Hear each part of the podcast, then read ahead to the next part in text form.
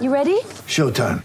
On May 3rd, summer starts with The Fall Guy. Let's do it later. Let's drink a spicy margarita. Make some bad decisions. Yes. Audiences are falling in love with the most entertaining film of the year. Fall guy. Fall guy. Fall guy. That's what the poster said. See Ryan Gosling and Emily Blunt in the movie critics say exists to make you happy. Trying to make it out? Nope. Because I don't either. It's not what I'm into right now. What are you into? Talking. Yeah. The Fall Guy. Only in theaters May 3rd. Rated PG-13. Get ready for the greatest roast of all time the Roast of Tom Brady, a Netflix live event happening May 5th. Hosted by Kevin Hart, the seven time world champion gets his cleats held to the fire by famous friends and frenemies on an unforgettable night where everything is fair game. Tune in on May 5th at 5 p.m. Pacific time for the Roast of Tom Brady, live only on Netflix. Well, tackle height has been a hot debate in New Zealand and around the world over the past few years, and NZR has taken the bulls by the horns on the subject and rolled out a world leading campaign over the community rugby game.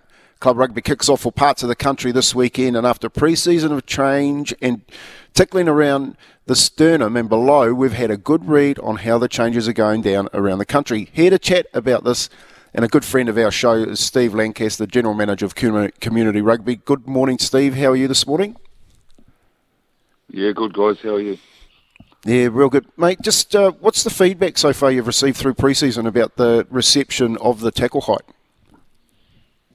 It's been quite positive, um, uh, Kemp. It's um, yeah, we, we one of the things we put a lot of effort into once we announced these changes uh, for this year was to ensure that we've got plenty of resources out there and opportunities for people to understand how these um, law variations would be applied, uh, and it seems to have landed pretty well.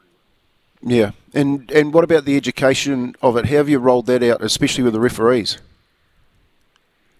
Yeah, so we've um, developed a lot of online resources to ensure that they're accessible and available uh, to referees and coaches, but we've also introduced some specific modules into our referee um, training programs for the start of the new year to ensure that they've all got a good understanding of it. Hey Steve, it's Louis here. Thanks for coming on the show, mate. It's um, it's a really exciting time for the sport of rugby, and it, it must be a little bit nerve wracking at the same time. I've got lots of friends that play Premier Club footy out in um, the the country in Canterbury country here, and look, th- there's been mixed responses to be honest. Some of them understood it, some of them are very frustrated, and I think that's probably what you would expect. On the overall, do you think people understand that, that this is kind of the beginning and, and this is something that has to happen? We have to break the back of it if we want the game to have a you know longevity and, and be in New Zealand culture for a long period of time? Yeah, we do. We really do think that, Louis. Um, look, and again, we, we've been very deliberate that this is a trial for this year. Um, we trialled the, the, the tackle height law last year in a selected number of grades, and the feedback was really positive. So we're rolling it out to all community grades this year. Um, with anything that's new, you, you have teething problems for people as they, they get their heads around the, the new law or the new tackle limit. But as I think I said to you guys when we announced this at the end of last year, really what we're, we're trying to get players to do and coaches to coaches to lower the tackle target zone. Uh, and, and I think everybody gets that. And yeah, sure, you know, there'll be some interpretation challenges as people get their heads around it, but we're really confident based on the, the feedback we got from participants that played this rule change last year that it works. And so I, I think once we get into the season and people get their heads around it, they'll have no problem with it. Hey, Steve, have you experienced anything on the sidelines? Like, how are people uh, receiving it that are actually watching the game? Well, it's a bit too early uh, to say that if, I, if I'm honest, Kempy, but you know, anecdotally, what, what I do hear people saying is, how is it going to be refereed? You know, like how do you, how will you determine whether a tackle is below or above the, the sternum line? Uh, but frankly, that's no different to how it's currently refereed um, with a higher tackle limit. Um, there's always an element of subjectivity um, to, to any refereeing decision, frankly. Um, but really, as I say, we, we just want to tackle, lower that tackle zone. Um, and if players are, are really conscious about tackling uh, around the belly um, or the tummy area as the, the target zone, then there shouldn't be too much grey. Is is there like I'm just thinking on off the top of my head here? Is there a potential for a sponsor to, to put a loop on the jersey and you know SENZ around the, the, the nipple line, um, so that the referees can actually see it a lot easier? Are you offering to sponsor that, uh, Kevin? Hey, if Hutchie's listening, he's he's, in, he's into all sorts of innovative stuff, Steve. So maybe that's a conversation. yeah, look, no, it is something we we considered, it, and it has been uh, suggested from time to time that we yeah we incorporate a band onto jerseys, but because there are so many different jersey styles and types and so many different body shapes. Um, you, you put a band on a jersey, firstly, it, it, it'll get confused with some other jerseys that already have stripes or bands. Um, but secondly, not everyone's uh, body is constructed the same way, right? So what might be someone's sternum line um, might be someone else's um, chest line or clavicle line. How closely did you watch what was going on up at, with the RFU, Steve, and the waist down tackling situation um, in the UK? Yeah, very closely, Louis. Um, obviously, it didn't go particularly well for them uh, when they announced it, um, uh, and we felt for our friends in the RFU. We, we uh, one of the good things about the community game is that we're not competing um, with other countries, so we share a lot and we talk a lot about what's happening. And we actually reached out to them and um, and, and, and really just said, hey, it looks like it's pretty tough over there. Is there anything we can do to help? Um, they're, really confident that they're on the right course with the below the waist um, tackle line.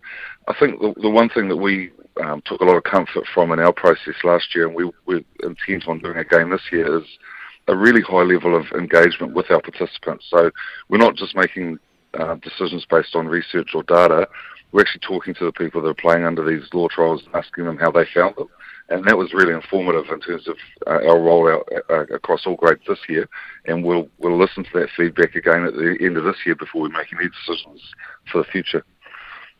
Yeah, I don't want to get the um, the trailer in front of the truck here, but one thing I, I do hear and I, I do sympathise with is people wondering what the game's going to look like and be like when people start mastering this and the amount of offloads. And we saw Sonny Bill Williams laughing about how he wanted to make a comeback, and even at club level, the pace of the game, and, and are we going to have props that look like um, flankers and, and that sort of thing? But that's a problem for another day. I am curious about your, your club numbers, Steve, because obviously COVID had been very disruptive for the last couple of years. Have we seen registration? pump back up this year?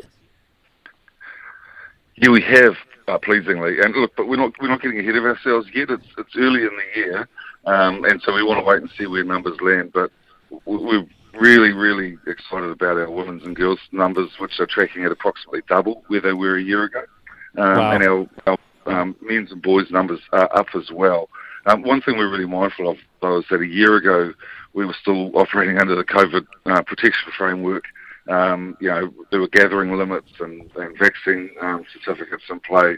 And so um, while we've seen a really positive spike in registrations at this stage of the year, um, we just want to see how that plays out over the course of the year before we start uh, pumping ourselves up too much. Hey, Steve, well, well, best of luck with it kicking off this weekend. Club rugby all around the country. We've already had some uh, text messages in saying they can't wait to uh, to get back out there and and get uh, to get the game underway. It'd be interesting to get you back on actually after maybe a month, six weeks to see how it's going. But go well, mate. All the best with that, and thanks a lot for joining Izzy and Kippy for breakfast. Thanks, guys. Always a pleasure. There you go, Steve Lancaster up with uh, that. That is a battle, Louis. I got to say, trying to get that and police that. And good question about the referees. Uh, let's hope that they got some safety in and around the referees because I can I can see there's going to be a little bit of noise on the sidelines. Yeah, that's right. You know, like, um, how do how do I say this?